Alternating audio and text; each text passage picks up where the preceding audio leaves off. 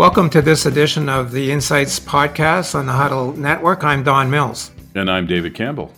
So, David, we had a very interesting conversation with one of the most interesting people I've talked to in a long time, James Mullinger. And uh, James is a recent, uh, I guess, immigrant to uh, your great province of New Brunswick.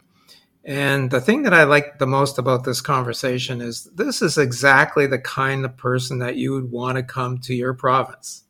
Somebody who's uh, quite entrepreneurial, um, who's uh, started a couple things uh, since he's been here, including um, a new quarterly magazine. He's doing a podcast, a regular podcast, and uh, is about to release a book. Uh, and on top of that, he's a comedian. Um, and we didn't ask him to be funny on this uh, podcast, although there was several moments when it was it was funny. Uh, so a great individual, um, and the thing that I also like about him is he is promoting what's great about Atlantic Canada through his work, and I think making an important contribution to making this place a better place to live. Yeah, for those that don't know or haven't been exposed to James uh, Mullinger, I think this is going to be a very interesting conversation for you and for every, and for people that know him as well. He described himself as the toilet unblocker of comedy, and you'll have to listen to the the full uh, podcast to understand what he was saying there. But I couldn't help but think of the term "big fish in a small pond," Don, when I think about James Mullinger, because normally you would think if you want to be in the comedy business, you go to Toronto or Montreal and you slug it out with all the other uh, players. But he has really uh, carved out his niche here in the Maritimes in Atlantic Canada. Uh, and he's become a very successful comedian here. And as you said, uh, uh, uh, editor of a magazine. He's flying all over the region, talking to the top cultural and entrepreneurial figures for that magazine. And and I just, yeah, it's a refreshing um, uh, take on Atlantic Canada. He's got a very positive view of this region, almost a naive view, but uh, but in a very positive way. And I think that kind of uh, enthusiasm for Atlantic Canada is what you and I are promoting. And sometimes newcomers can tell that story actually better than those of us that have been here uh, maybe a long time. I absolutely agree with that comment. I mean, you know, fresh eyes on on something that we sometimes take for granted is very refreshing. And that's what James brought to the podcast a very refreshing perspective about uh, why Atlantic Canada is such a great place to live. And I, I wouldn't say that he's naive. I think he's realistic based on the conversations that he has, that there are obviously challenges here, but he prefers to look on the bright side, I guess. Uh, which is uh, again refreshing, and and just so people um, know, he he uh, he came to this region from London, England, and uh, one of the reasons, obviously, he chose New Brunswick is that his wife has obviously a connection uh, with the province. And that's the reason why we get a lot of people coming to Atlantic Canada because they marry somebody with a connection to this region, and those people bring them home, which we like. yeah, that's the old fashioned way to emigrate to New Brunswick. Find yourself a spouse here. Uh, so I think that's right. And and in terms of the magazine that he, him and his wife have founded, Maritime, the Maritime Edit, I think it's called. Uh, I thought that the idea there was really strong. Like he he he, even as a newcomer, realized that a lot of the national narrative around this region in the in the in the national newspapers is pretty negative, right? So the only time you hear about uh, this region, there tends to be when something goes wrong or there's some kind of challenge or issue. Uh, and he really wanted to change the narrative. And I was surprised, uh, Don, that that magazine is actually national in scope. You can get it in a number of national uh, um, outlets, uh, like chapters across the country. And so he's actually taking this sort of positive message of Atlantic Canada and stories, Atlantic Canadian stories, to a national audience and getting good, pretty good traction. So I thought that was a very uh, interesting um, um, uh, thing that he's doing as part of his entrepreneurial efforts? Well, you know, I'm going to subscribe to that quarterly, and uh, I encourage anybody who's listening to do the same thing because uh, we need to spread the word and um, and help uh, support uh, this effort. Uh, it's important to, to have uh, this kind of initiative that profiles the things that are good about this region. And, you know, like you can imagine starting um, a magazine in the middle of a pandemic or close thereby is, if not the biggest challenge, one of the biggest challenges you can have. Magazines are tough businesses to be in.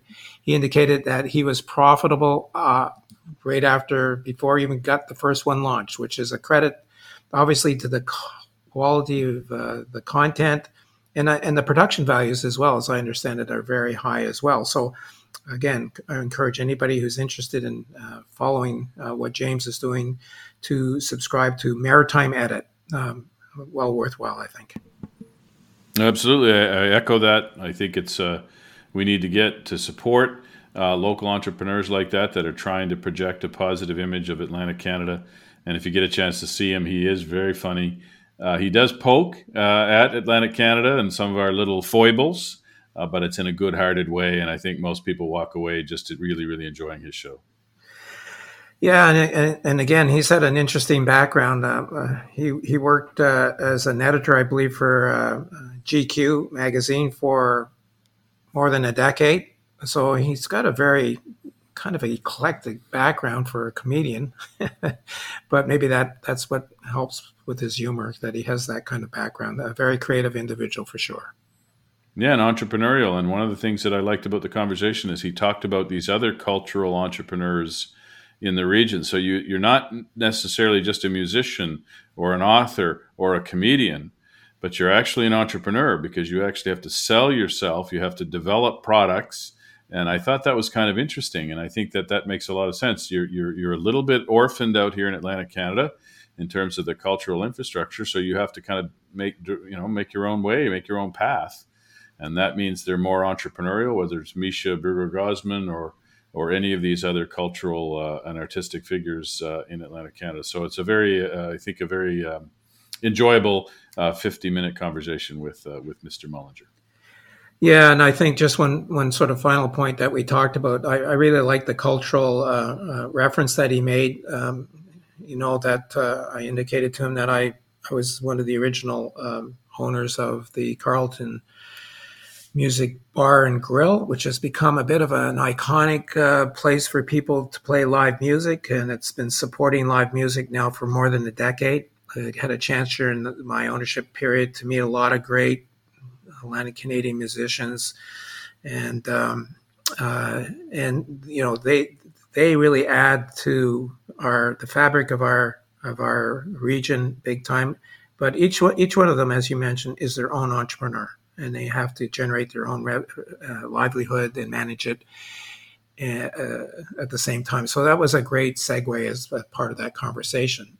So, uh, with that short introduction, let's listen to James Mullinger.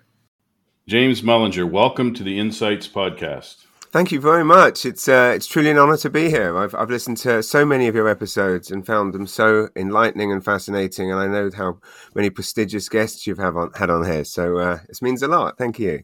Well, you're another prestigious well. guest. So, listen, you have a. Before we get started with the meat of the thing, we'd like you to give us a little bit about a background of yourself for any of our listeners that don't know you. Yeah. Can you give us your short history? Uh, it's very, very interesting, but can you give us a short sort of take on on who you are, where you came from, how you ended up in Atlantic Canada?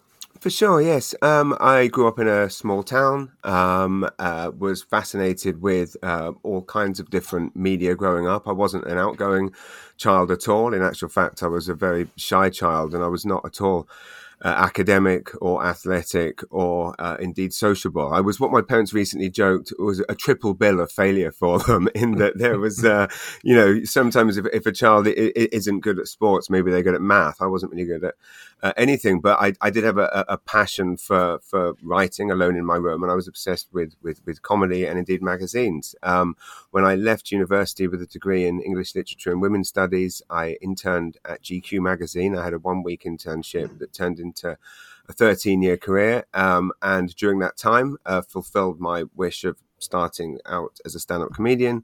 Um, on my first day at GQ, I met a very uh, lovely girl who I fell in love with, who uh, turned out to be from this strange place I'd never heard of called New Brunswick. And um, uh, my first visit to New Brunswick in the year 2000, uh, fell in love with the place. It became my happy place. And in 2014, uh, we were we had just had our second child, and we up sticks from London, uh, left our media careers, my comedy career, and my family, and moved to New Brunswick uh, for a better quality of life. And uh, we came here essentially simply for quality of life. It was to give our children a, a, Maritimes upbringing, an upbringing where there's a sense of community and people that look out for you. Um, but we both, I think, felt that we were leaving our media careers behind. Um, and and people here would say to me, "Oh, well, you're not going to be able to do comedy here," and we certainly didn't plan to start a magazine here. But um, you know, best laid plans and all that. And uh, it, fortuitously, um, I would say my comedy career has probably gone better in Atlantic Canada than it was going in England, or certainly I've done things here that I don't think I ever could have achieved there. And we uh, fulfilled our dream that we had when we went drinking in Brit- London pubs in the year 2000 when we first met, starting our own magazine. Well, uh, she was working for Vanity Fair at the time. I was working for GQ. We were arrogant youths who thought we could do better, and we used to say we should start our own magazine. And of course, we absolutely could not have done it then. But um, uh, 15 years later, uh, we did so. And um, now, essentially, all of my kind of childhood dreams have come true in that I'm uh, a, a, present father around uh, my children, which is one of the reasons we moved here, but also get to enjoy life as a comedian and a magazine owner. So every dream came true here. I'm sorry that wasn't very short, but uh, I hope I packed everything in. well, well, James, you know, uh, if you've listened to our uh, podcast, you know that we're uh, high on immigration and yes. population growth in this region, uh, and it's happening finally. Yeah. Um, you are obviously an immigrant to Canada, and recently, with I think within the last week, became a Canadian citizen. Is yes. that right? Two days ago, yes. Yeah, yeah. That, congratulations. That's congratulations. fantastic. Thank you very much. Yeah, it feels uh, lovely. Uh, uh, you arrived here kind of well into your career, and you've already uh, noted um, uh, reasons for uh, coming to Atlantic Canada and New Brunswick. But can you tell us about the, the transition? Because you know, one of the things that we talk about a lot is um, becoming a welcoming society for people who come from elsewhere, especially outside the country. We haven't had a lot of experience in Atlantic Canada with people from other parts of the country. We have the lowest percentage of uh, immigrants in the country. Hmm. Um, what's it been like for you?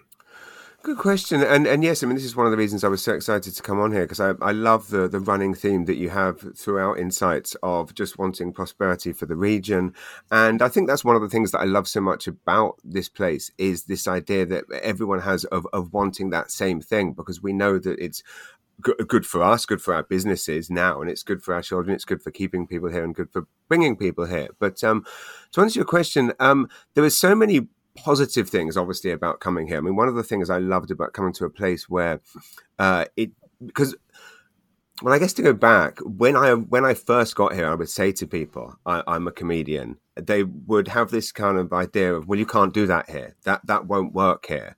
Um, and similarly, when we said we were going to start a, a, print magazine in 2017, people said that won't work here. So, um, on the one hand, there is this this uh, mindset um, possibly of realism. And again I'm, I, I don't i don't kind of want to kind of have the kind of blind positivity all the time which is something which i'm often accused of is having kind of blind positivity of, of anything is possible. Um, but I, one of the things that i loved so much about coming here is that there wasn't a well-worn path for certain things. And i feel like here you don't necessarily get pigeonholed. Now if you go to montreal to be a comedian or indeed go there as uh, already as a professional comedian uh, there's this well-worn path that you're kind of told you have to take. Well, you must play these clubs, and then you must do just for laughs, and then you must do this in order to. Um, and, and, I feel like that is the case in big cities, and, and, I think this is the case with any industry, whether whether you're, you're an architect or you're opening a, a restaurant or a, a wellness company or, or, whatever it is. Uh, there's this kind of well-worn path in places, but I feel like in Atlantic Canada, you can carve your own path. So on the one hand, there was this mindset of, of people thinking that we were slightly mad and that these things couldn't happen. Um, and I, I, guess it's kind of wanting to get that balance right between I love the the I think a lot of the mindset comes from a, a, humbleness and a modesty, where people are like, well, um, and, and, and wanting to be realistic about things. But then equally, I feel like you can do anything here because there aren't people telling you it has to be this way. Yeah, it's almost like a, and we've heard this from others, it's almost like a pioneering attitude, right? You're coming into the region, you can see an opportunity but you didn't face any sort of structural barriers. We've we've heard of people in other occupations and other careers that said there was actually barriers getting into the social network or the professional network. Now, I guess in the case of comedy and even magazine, uh, maybe there wasn't a lot of those kind of barriers in in uh, in your way. Um, that's a good question. I guess one thing that, yeah, I guess, I mean, I guess by that, when people have said that, do they mean that there was kind of already kind of built in cliques where it was hard to kind of penetrate? I mean, yes, I, I, I think to be fair, um, we might have experienced some of that and um, possibly um, a, uh, an understandable cynicism, possibly in some quarters. And again, this is certainly this would definitely be the minority. I mean, I would say most people we went to when we said uh, we want to start, you know, this print magazine celebrating Atlantic Canada, promoting Atlantic Canada uh, across the country, you know, and wanting to basically create a product that kind of offset the damage that's been done by uh, so-called national publications like Maclean's and the Globe and Mail that call themselves national, but that have actually very few, if any, correspondents uh, based east of Quebec. And then they very rarely even write about the Maritimes. When they do, it has a headline like "Can anything save the Maritimes?" And then they send a photographer here who will find a, an empty, disused building on a corner in Saint John and go, "Look at the state of the Maritimes." It's like you've just found. What has anyone walked down Yonge Street into Toronto lately. I mean, it looks like an apocalypse wasteland. You know, you you, you could find a, a, an empty building in any city and make it look bad. And I, I talk about this a lot in in shows about the you know people's perceptions of, of London when people say, "Oh well." I went to London, had a wonderful time. How could you leave? And I'm thought, well, well, you went to Big Ben. I, I didn't live in Big Ben. I lived in in a crime-ridden area of South London. But it's it, it, it's all about um, perceptions. So um, so Uh, to answer your question, I mean, I, there were some barriers in, in that respect, but I guess that's kind of a natural thing when you go anywhere where you don't know anyone. And I mean, I mean, I I was very lucky in that things happened for us quickly here, which I think led some people to believe that we had some connections here. I mean, we we came here with we had no connections here. I mean, my, my wife had been gone for, for 20 years and it wasn't, wasn't like her, her, you know, family was in the, the media industry or, or anything like that. You know, we really did have to come here and, and, and, and hit the ground running. And essentially what it was like was, was starting over, which, um, I think if you're going to have to start over anywhere, this is the place to do it. And I say this to people that are looking to kind of start businesses or, or start afresh.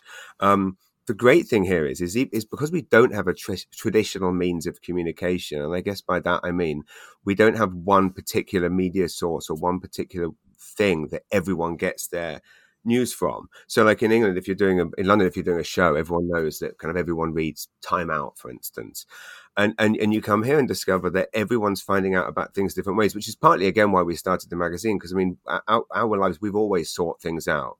So one of my frustrations when I got here was I'd hear people complain there's nothing to do here, and I'd say, well, what are you talking about? I went to see WWE wrestling on on on Wednesday night at Harbour Station. Then on Thursday I saw um, a, a, a, a child, the child from the famous Vietnam Vietnam, uh, Vietnam War photo um, speak in this incredibly powerful keynote speech. And Friday, and I'm like, I did more this week than I used to do in a month in London. And people would say, well, how did you find out about these things? It's like, well, you just, I, everywhere from a, a poster nailed to a tree in a trail to reading the newspaper to listening to this to finding this.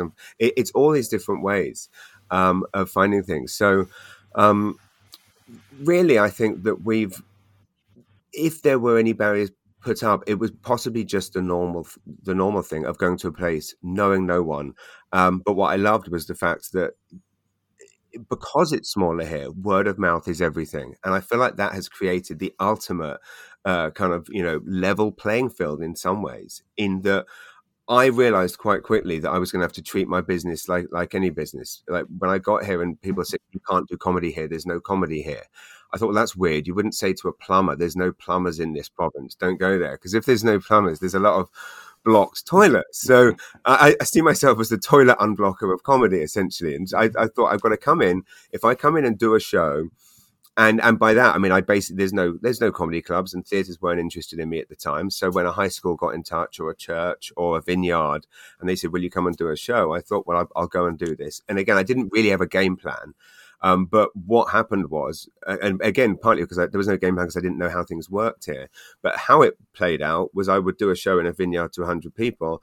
They would enjoy it. They would tell their friends, and it built like that. And so when I started setting up bigger venues, and people would say, "How did you do this? What was the marketing trick? What was the source piece of advertising you did that worked?" The answer was simply the people here uh, talk. And by that, and, and of course, that, that is partly a, a, loyalty thing, and it's partly a, a celebration of, of newcomers. Um, but also, it's the fact that it would also work the other way. If you did bad work, people would talk. And I think that's the thing that I love so much about East Coast um, entre- entrepreneurs and and indeed any business owner or any business leader or anyone doing anything here is that you can get away with being a bad comedian or a bad plumber in London for a long time because no one talks, the word doesn't spread. But you mess up one plumbing job or one gig on the East Coast, everyone knows. So it, it kind of creates, in many ways, the most authentically, uh, you know, uh, level playing field. So, James, I wanted to ask you a little bit about your impression of Atlanta Canadians. You've been telling us a little bit about your thoughts already this morning, uh, but you do your a lot of your comedy revolves around experiences, impression, impressions of New Brunswickers or Atlantic Canadians. Um, uh, my sense is that some of us have pretty thin skin, so I'd be interested to hear what, uh, from a comedic perspective, uh, are you able to sort of dive right in and, and punch the gut there, or, or, do you think people are a little extra sensitive in this region? Like, how, what are your observations on that front? That's an excellent question, um, and I hadn't really, I'd never really looked at it like that. But um, I mean, my experience has been that actually people are very uh, thick-skinned in terms of being able to to to take a joke here. But then, I mean, I guess part of that, I think part of what I was able to benefit from was that I'd obviously, um, um, you know, packed up my whole life and and left, uh, you know, my family and and everything I'd built up and come here. So I believe uh, I, it's fair in saying that audiences would give me quite a bit of grace in. Um, I've come here. I I was kind of even though it might not have been instantaneous. I think there was an element of well, he is now one of us. So so I don't know if a lot of the jokes that I did when I got here, and indeed still do. I don't know if I, I don't know if someone could get away with it as a performer touring through. Like I'm not sure if someone could come in and uh, on a one night show uh, at the the Capitol or at the Avenir Centre or at Playhouse or wherever, and and and do as much stuff about. But but then that said, I mean, I have seen other comedians come through and do it. I mean, I, I think what I found interesting was that in in England, a com- when a comedian does a joke about a place, that can get them blacklisted from ever performing there again. I've kind of found the opposite. And again, I was contacted recently about a survey that came out that said that New Brunswick, it was a survey of, across Canada, and that New Brunswickers have the best sense of humor uh, in all of Canada. And then th- uh, two, three, four, what the other three Atlantic provinces as well. And um, so, uh, uh to be honest, my experience has been that, and I'm trying to think if I ever censor myself in terms of what I joke about. But not only do I do a lot of it on stage, I've also rarely had any um, complaints afterwards or or, or criticisms um, about the content about i think partly because it's always infused with with love and i mean granted things cannot be taken out of context um, when someone watches it online but um, i think i get I, I, think the reason that i've never come across that is because i think people can tell that everything I'm talking about is is infused with a with a, with a love for the place, as opposed to being um, an outsider pointing fingers and, and being critical. Um, but that's it. But it's, that's interesting, yeah. Because I, as I say, I, my experience has definitely been that people can really take a joke. so my my response to that would be, I agree with you. I think it's mm. because you're perceived as one of us, mm. and you frame it that way in your comedy that it's almost you're a bit like Marshall Button. You can poke fun at right. us because you're us right. as opposed to an external coming in and doing it. And it's not that mean spirited. I, I, enjoy your comedy a lot. Don, you wanted to talk about the magazine. Yeah, one of the things that we are really interested in talking to you, James, about was Maritime Edit, mm-hmm. um, a magazine that you started a couple years ago. Maybe you can tell us how did that project get going, and what was the vision uh, of uh, Maritime Edit? Thank you. Yeah, um, I mean, I guess the the main vision was the same vision that, that, that you both have, which is why I was so excited to uh, to to be here today. You know, uh, kind of wanting to change uh, people's uh, impression of Atlantic Canada, both within the region and outside the region. Um, but I guess to, to, to, go back to the beginning, I mean, uh, when we moved here, it was never part of the, the game plan to start a magazine. But I think we did first start talking about it a few months into being here where essentially we were, I think because when we got here, we were so surprised at basically how great life was here and how much there was to do. And it went completely against what we had seen here. When we would come here to visit, um, I found it was my happy place. I found it a wonderful, you know, quaint, friendly, beautiful place. Um, I, I didn't realize how much there was to do culturally. And interestingly, I find that when I speak to now, I get approached a lot by people who have been uh, either offered a job here or have heard about this region and, they, and they're calling from BC or often or from England and in some cases America, and they're saying the number one thing they want to know is they're like, okay, we can see it's affordable, we can see it's safe, we can see it's ticking all these boxes. But the one thing that has, which people never would think to highlight, and companies forgot to highlight uh, to people coming here, was what there was to do here culturally, and um, and part of that was because there was no place that this information was curated. Um, so for us, when we got here, we were a few months in, we became frustrated a with the attitude that friends had of this uh, region in other parts of the country, friends that um, who know us, who would come to you know friends from Toronto and Montreal and BC, who would come and visit us in London, but then didn't want to come and visit us here because they thought that it was this kind of wasteland because of either what they'd been told by in some cases people from here who'd moved there, or indeed uh, from impressions they'd read in the Globe and Mail, the, the, the, constant brainwashing of the rest of the of the country's media. Um, and again, supposedly national publications that really actually didn't um, represent the East Coast at all.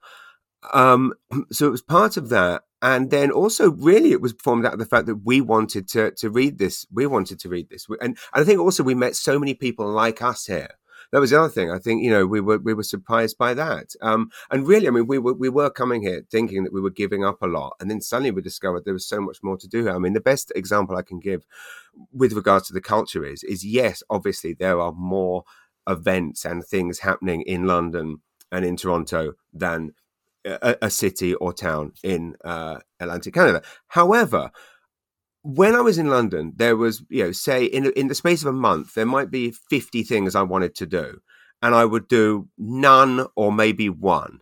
And uh, maybe now I live in in in Greater Saint John. Uh, there might be fifteen things I want to do. Um, I'll do ten of them.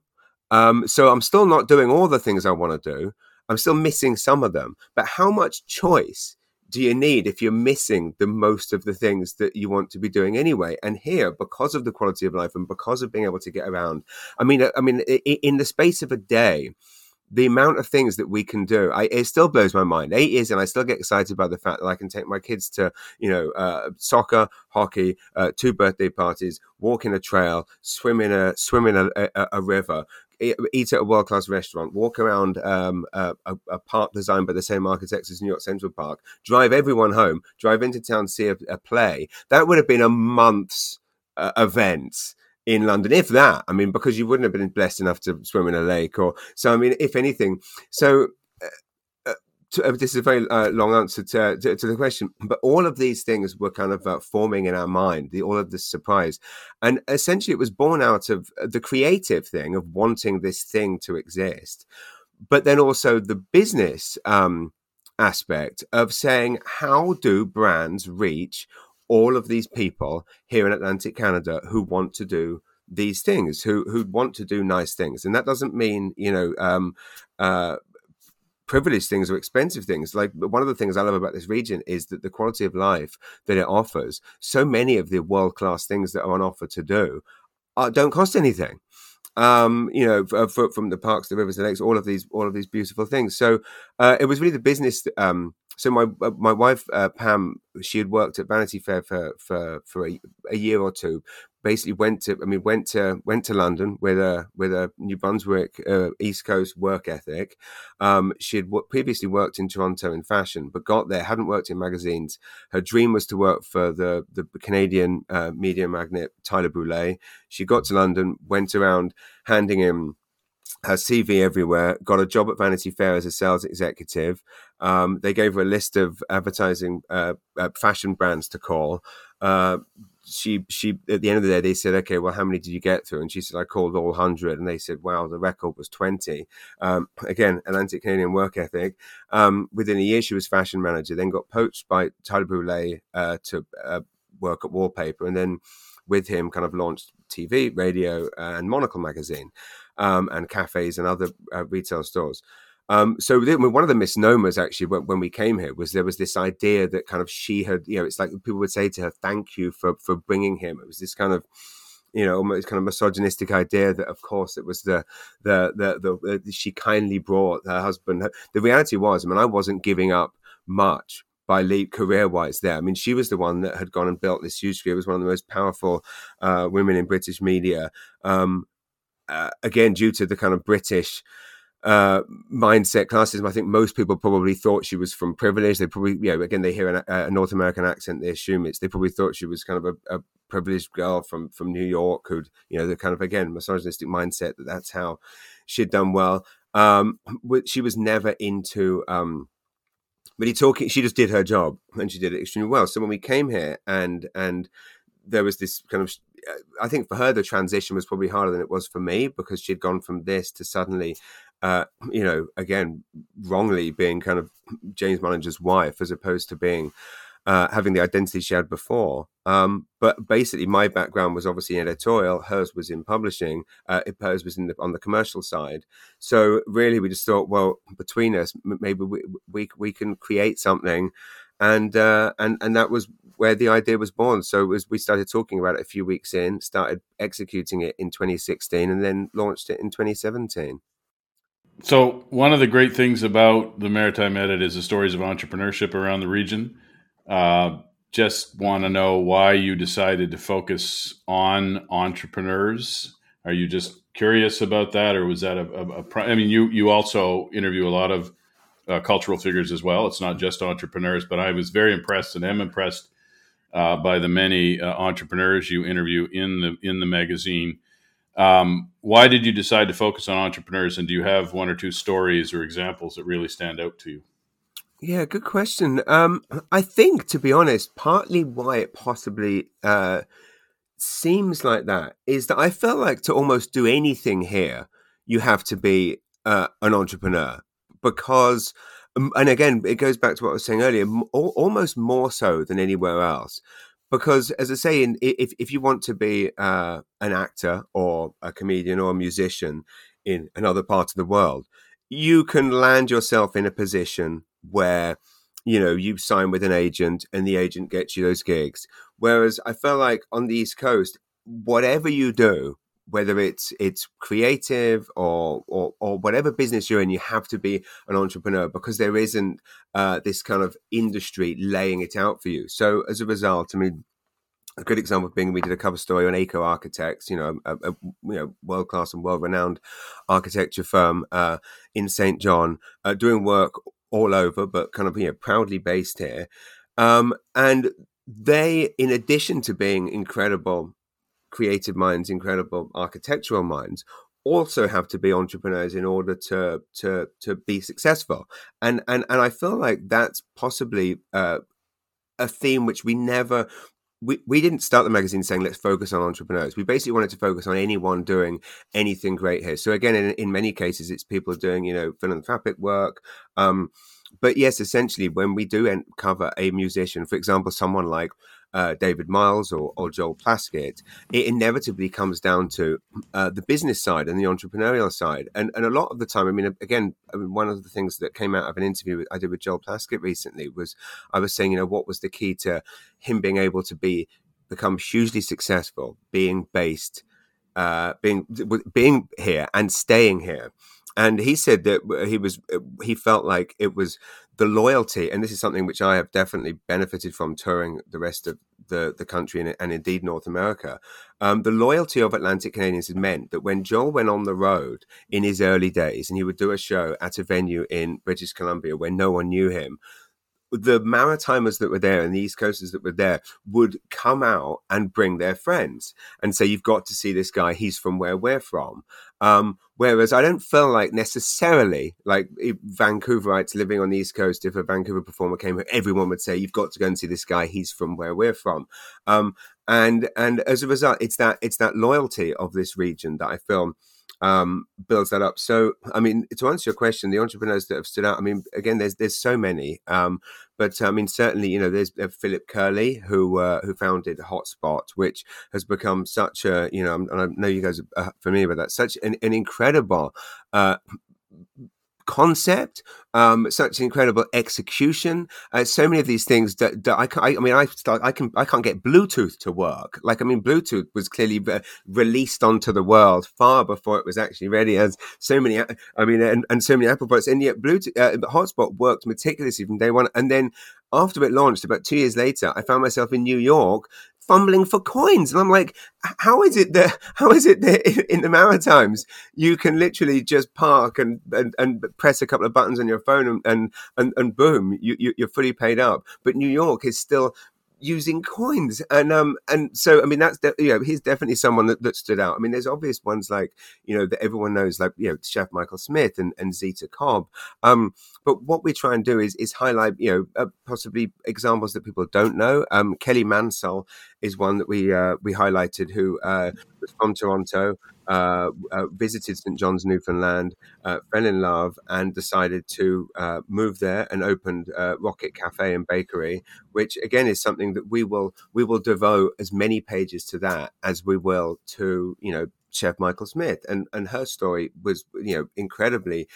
Um, it's inspiring. Um, it's fascinating and and and it will hopefully you know i guess the knock-on effect of what we try and do is try and make other people want to do the same thing. And i think i guess one of the important points i didn't mention earlier about the launch of the magazine was that the the remit for the for the stories was always that it's a magazine about here for people here but the, but crucially it had to be the stories had to be of interest to someone elsewhere with no connection to here so, you know, every single piece is written. And one of the things that we had to kind of it, it essentially coach our, our writers and our journalists into was we have explain what, for example, Saint John is. And again, don't, you don't have to kind of, if you're mentioning Saint John, you don't have to kind of, you know, uh, do paragraphs and paragraphs, but don't just assume that the reader is is is an Atlantic Canadian. So the reason we kind of invested so heavily in the in the paper stock and the photography, it was so that and this this this was this happened where we would have people writing to us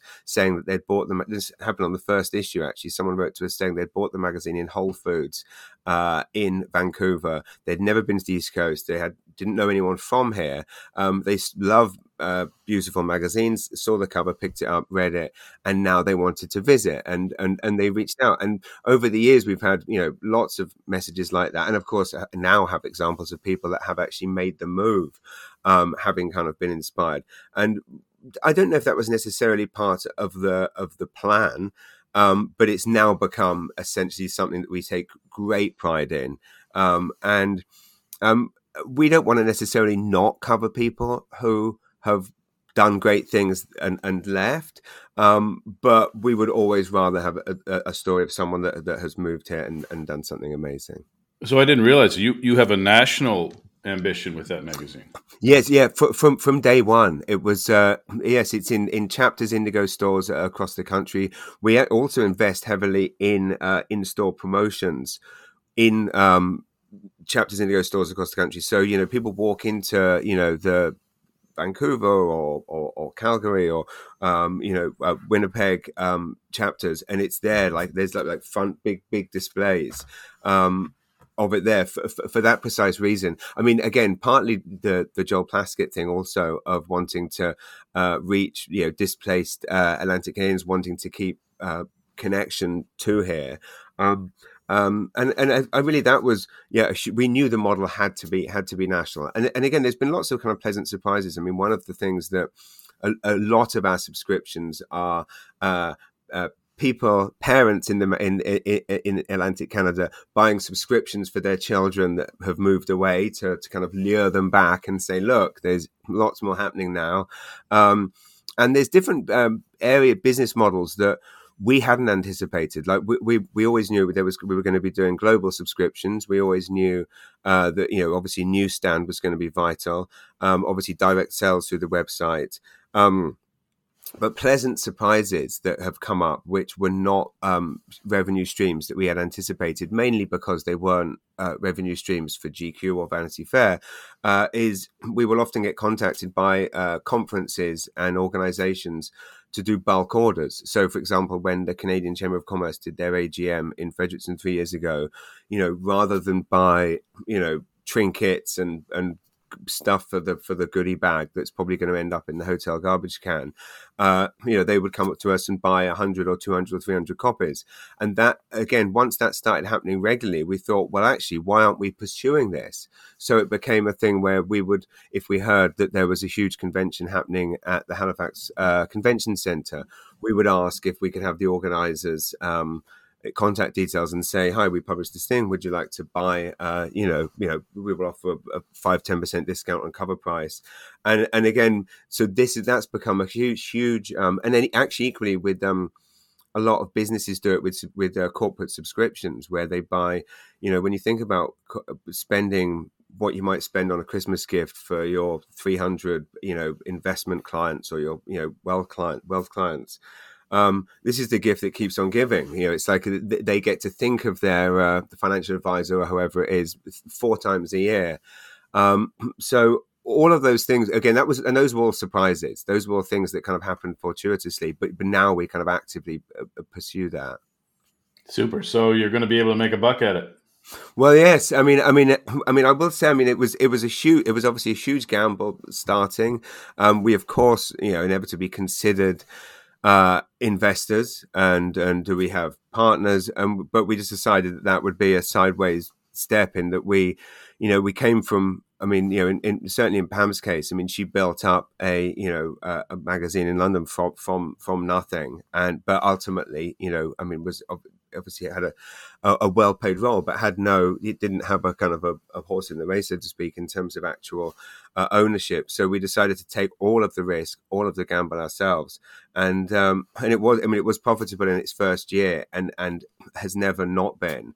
And I guess I guess one of the things that we're kind of lucky with is that it's um you know we kind of know you know well with issue one we would have known before we printed if we had the advertising revenue. We we weren't going to kind of we maybe would have gone ahead and taken a risk and done one just to see.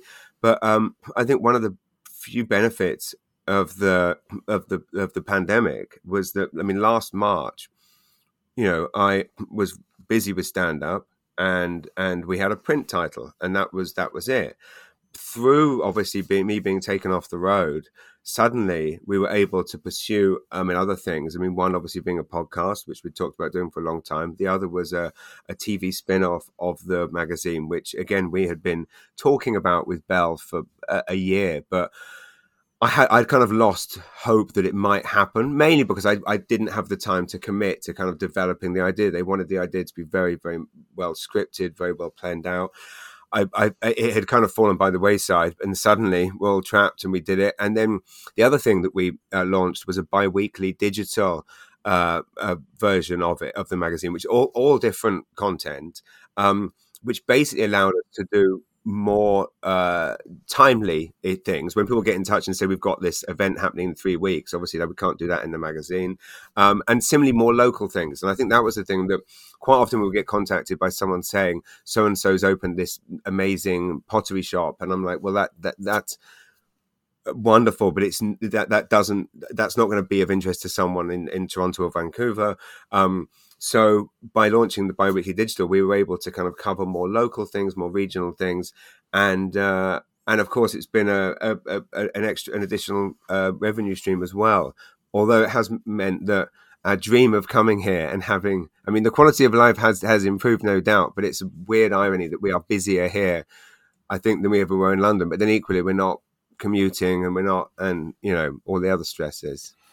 It's a fantastic magazine. Sorry, Don. I was just going to say it's a, it's fantastic magazine. I do encourage all of our listeners to pick up a copy or subscribe because it, yes. the, not only is the writing good, but the images are just fantastic. So, Don, I think you had a question. Uh, so, obviously, um, you've been around Atlantic Canada. St. John's a great place. I had a business operation there for 20 years or more. You may know that. I'm a big fan of St. John. I think it has a lot of uh, a lot of un, unrealized potential. I guess is the best way to look at it. Um, but you know, what are the other parts uh, of the of Atlantic Canada that you've been impressed with so far, and why? It's a good question, yeah. And again, I mean, I mean, in, as a stand-up, I've been lucky enough to to perform in so many um, of the areas. I mean, the one thing I would say is that obviously, I mean, I do, I genuinely love all of them, and that was the thing that I couldn't believe when I moved here was that you know, growing up, you hear about, well, I would go and visit my grandma as a child, and she lived in this small seaside town where everyone knew everyone. And I kind of, you know, and, and you know, everyone was friendly and there was a sense of community and, and people would turn up at their neighbors and announce. And, and I, I, that was my kind of my dream was, was that kind of, and I couldn't believe when I first visited here, I was like, wow, I can't believe there's a, there's another place like that. And then I traveled around all of New Brunswick and I was like, wow, there's a whole province like this. And then I traveled the rest of Atlantic Canada. I'm like, wow, the whole, of the region. This kind of, you know, I mean, actually, you know, uh, even if it's not densely populated, it's a big space. It really does feel like a small town, and and it's one of the only places in the world where you can go to Gander, you know, uh, Newfoundland, Labrador, and say to someone, you know, oh, I'm from, you know, his Pam Sis, or I'm from Pictou County, and they'll say, do you know Bob? And chances are they, they will know Bob. I mean, it, it's a it's a wonderful, wonderful thing. Um, I uh, but to answer your question, I mean, I, I mean, I I love and am so blown away by what has happened in Halifax over the last uh, five six years. I mean, it is it is absolutely you know incredible. And and i mean i mean in fact the cover story of our next issue is the uh, is the muir hotel and and the queen's marque development. And i had a, a tour of the queen's marque uh, a, a, few weeks ago. And i mean it really is just absolutely spectacular um you know and there's so many phrases that, that i mean i certainly overuse you know phrases like game changer and, and world class but um and i feel like the queen's marque development alone is going to be such a game changer. I don't, I don't think people realize quite how much it's going to do for the region in terms of uh, bringing people here from away. Um but i just think all over halifax i mean when you think five years ago. And again, I mean, I mean, so many places. St. John improved, you know, dramatically over over this time as well. And and again, I saw so much of that that change come up, and it was was wonderful to see. I mean, the best example I can give of that is when I remember when I hosted the ECMAs here in maybe 2017. Um, the list of 30 venues that shows were happening in something like 20 of them didn't exist when I'd moved here three years prior. Like that is a, such exponential growth. And, you know, you never see that kind of growth in, in, um, you know, Toronto or London. I mean, I was, I, I used to joke about this that, you know, the, the best thing about living in a town or city in Atlantic Canada is that everyone is walking around London and New York complaining that it was so much better 10 years ago or 20 years ago but no one's walking around St. John or Halifax going, it was much better here 10 years ago. so, really, if you, if, you, if you live in a town or city in Atlantic Canada, everything is constantly, uh, everything is constantly on the up. But, um, I mean, the change in Halifax is just it's just incredible. I mean, the the Sutton Place Hotel, again, by, by far one of the most uh, beautiful hotels in Canada, um, and and um, and you know with a price tag of of you know a, a Holiday Inn anywhere else in in, in the country. Um, and I think what also surprises me so much with Halifax is that Halifax has now delivered on, and it, which is why so many. I mean, I'm and again I'm hearing this firsthand from uh, the friends I mentioned earlier, who my wife's best friend in in Toronto, who came to visit us in London, would never come here to visit us uh, had had been so brainwashed by the the kind of anti East Coast propaganda, and their neighbours are from uh, St John, and they would always say how how bad it was here, and they never would come anyway. Their son decided uh, to go to Dal, and so they finally came to visit us here uh, over the summer, and I mean, we obviously we, we, we, it's not that we rolled out the red carpet. We gave them the East Coast experience, and they got here. Uh, we immediately took them to a vineyard on the Kingston Peninsula where I was doing a show. So suddenly, within within an hour of arriving, their first time ever in Atlantic Canada, uh, they're in a vineyard with, with, you know 300 people watching a live music and stand up show. Uh, and then we took them here for, for lobster. And we took them on the on the whole trip, and then they went to Halifax. Anyway, we were then back in Halifax a few weeks later, and got to you know catch up with their son, who's now you know 19, something down, and he's just having the time of his life. And um, and I think for him, it's that thing of you basically, t- you know, Halifax has essentially taken it, it's like every great city, like like London, New York, and and kind of you know shrunk it down, but then taken arrogance and rudeness out uh, and put politeness and kindness in, and uh, and and so for I mean anyone visiting there, and again I mean I, I also know so many people that have that have uh, moved there over the last few years. And of course, the other strange thing is is that you can live in you know Lawrencetown or or, or Chester or any of these places and be so close. Um, and yet, well, again, I mean, another place, where did I visit recently? Um, uh, Falmouth, where in Falmouth you can essentially live, you can, you know, near Windsor, you can essentially be in the middle of nowhere on a lake. Uh, uh, at a you know a place that would cost you know less than a, a one bedroom apartment in a grotty area of Toronto, and yet you're 40 minutes from a you know uh, a, a, kind of a, uh, an international airport and a city that that, can, that, I think holds up to any other city. So. Um, uh, the, I guess the answer is, I mean, I love all of them. And one of my favorite places to perform, for example, is Pictou County. Uh, I mean, I uh, they are great for ribbing, they because they have uh, more politicians per capita than I think any other city anywhere in the world. Uh, they, I also love joking about, you know, the rivalries in St. John and the absurdity of the fact that, you know, I mean, I, people used to complain that I would talk about St. John on the road when I was being interviewed. People would say, well, he doesn't live in St. John, he lives in Rothesay, and you, you can't say it like St. John if you're in Rothesay. And then people would say, you're not in Rothesay, you're in Renforth, you mean East Riverside. I'm like, can we just, like, London also has lots of different pockets and and and and villages and towns within it. But guess what? They just promote London because that's that it just have one name. Uh, so uh, I'm and but I love doing that in Pictou because they too have so many different uh, names. So uh, they have uh, a great sense of humor there. Um, but that said, I mean, obviously going to, to going to St John's is always a joy. And I was just in Summerside PEI at the weekend. Um, uh, where there's no one again no one knows there's this incredible performing arts center that's just been uh, built with uh, help from ACOA uh, maybe three years ago at the college of piping which I, I literally thought was a plumbing college and uh, and so when I got there, they said, "Would you like to come on stage with a bagpipe?" And I was like, "Oh, that would be hilarious!"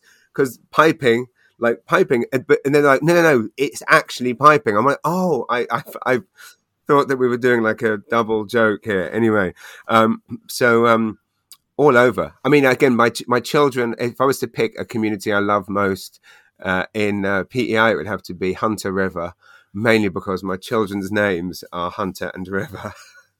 Uh, that's great. Just a couple more questions before we end it today, uh, James. I wanted to ask you about your memoir. You have one coming out soon. What motivated you to write that? What are we going to learn about it in from reading it, and when do you expect it to hit the bookshelves? Thank you. Yeah, um, so it's coming out in May next year, and it's called Brit Happens, um, uh, and it's, uh, uh, the sub or the sub uh, tagline is uh, "or Canadian or, or, living the Canadian dream." And essentially, it's it came about when um, a photographer and I named Sean McGrath, uh, who's an incredible again um, world class photographer, proudly based here in New Brunswick. He um he's been capturing me on the road uh, for many years, capturing essentially the real essence of what it is to be a, a, a, an artist uh, on the on in Atlantic Canada, and basically everything from the highs of playing, you know, you know, uh, arenas to thousands of people to kind of uh, performing in, in broom cupboards and you know church halls and just you know uh, the road and and I went to Goose Lane Publishing, which is you know again uh, Atlantic Canadian uh, book publisher and actually Canada's oldest independent book publisher. Uh, with the idea of a, of a book of uh, photographs, and they said, "Well, we would definitely love to do that at some point, but what we'd like first is for you to write about your experiences here, your your journey here, Um, I'd, I'd, only ever co-written a book before, which was about uh, an actor in England, so it had a that had a focus. With this, I said, you know, what? How do I do this? And they said, just start writing.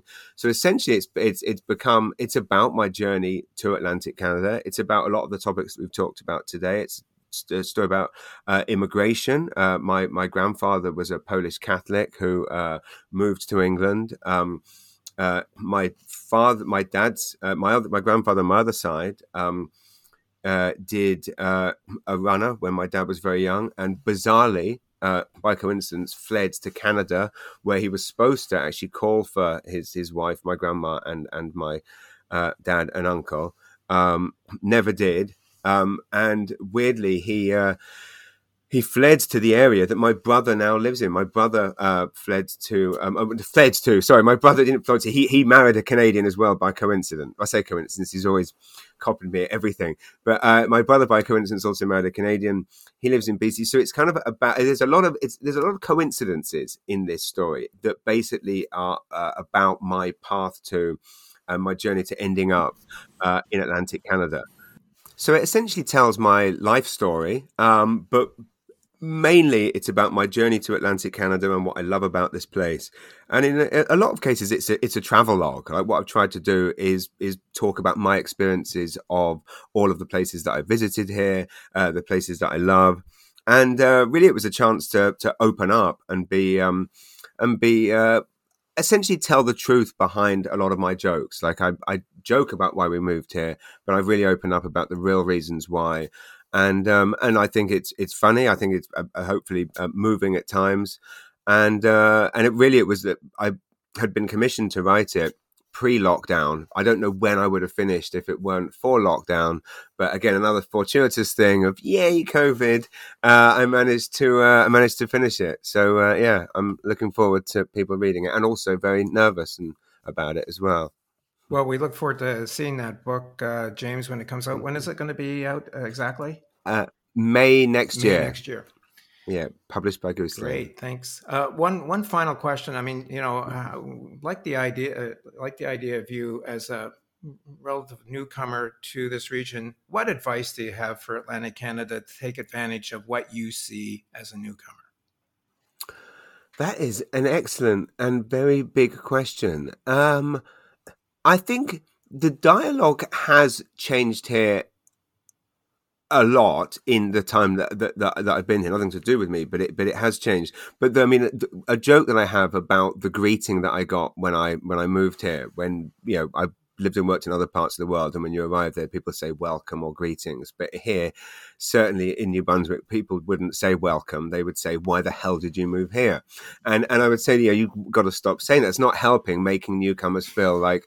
And really, it's essentially, and, and a lot of it comes from curiosity, but equally, why not shift it to oh, what brought you here? And and make it a, a, celebratory thing. And that's been what I've been. I mean, I've been trying to do, and especially recently. I mean, all of our dream came true this last, you know, twelve months with people, uh, people coming here, and again, all the time I'm meeting different people at the at the at the bus stop, you know. Um, and they're saying we've just moved here from from New York, and I'm like, oh, that's amazing. What brought you here? You're going to be happy here. And whenever I, you know, they then tell me weeks later they've watched my my stand up special or whatever. They say that yes, every single other person they've met has said, why why did you come here? Um, so I think I, I, like the fact that one of the greatest traits that Atlantic Canadians have is is a modesty thing, and and and being modest is a, is a wonderful trait. But I think everyone can be a bit more proud of what you've all created here, which is a a place where uh, people can thrive. People can carve their own path. Uh, you don't pigeonhole people here, um, which again is definitely the way that I feel like in England you would have to choose: Am I going to be a magazine owner? Am I going to be a comedian? Um, you know, there's so many uh, people examples of people here that I can think that do two or three totally disparate things, and nobody thinks that's remotely odd here. No one questions you. Oh well, you but you're you're a, a cop. You can't also be a wedding DJ. Uh, that's um, that's a specific example I'm thinking of here. But um, but people can do whatever they want here, and I think that's something that that should be embraced, and just really changing that that dialogue, and indeed believing and celebrating the fact that you can do do what you want here. And um, I mean, one thing that I'm always aware of, and that I guess I always have to add as a, as a caveat to my what some people have called kind of you know blind positivity, is the fact that obviously you know both Pam and I were were lucky that we had we came here with experience. You know, I'm not I'm not obviously saying that you know. Um, to a young person who wants to pursue uh, a, a, comedy career or a magazine career or indeed anything that uh, you can do it here without any experience necessarily. I mean, you can, and you can build it up there when there's ways of doing it, and it, and it's been proven that uh, plenty of other people have done it. But we've obviously benefited from getting some experience elsewhere, um, and and being able to bring that experience here. But um, I think the message really be to everyone is that um, come here and you will be welcomed and supported. And and I mentioned early on in in the conversation that you know um, if there were some doors closed to us, the majority of doors were open to us.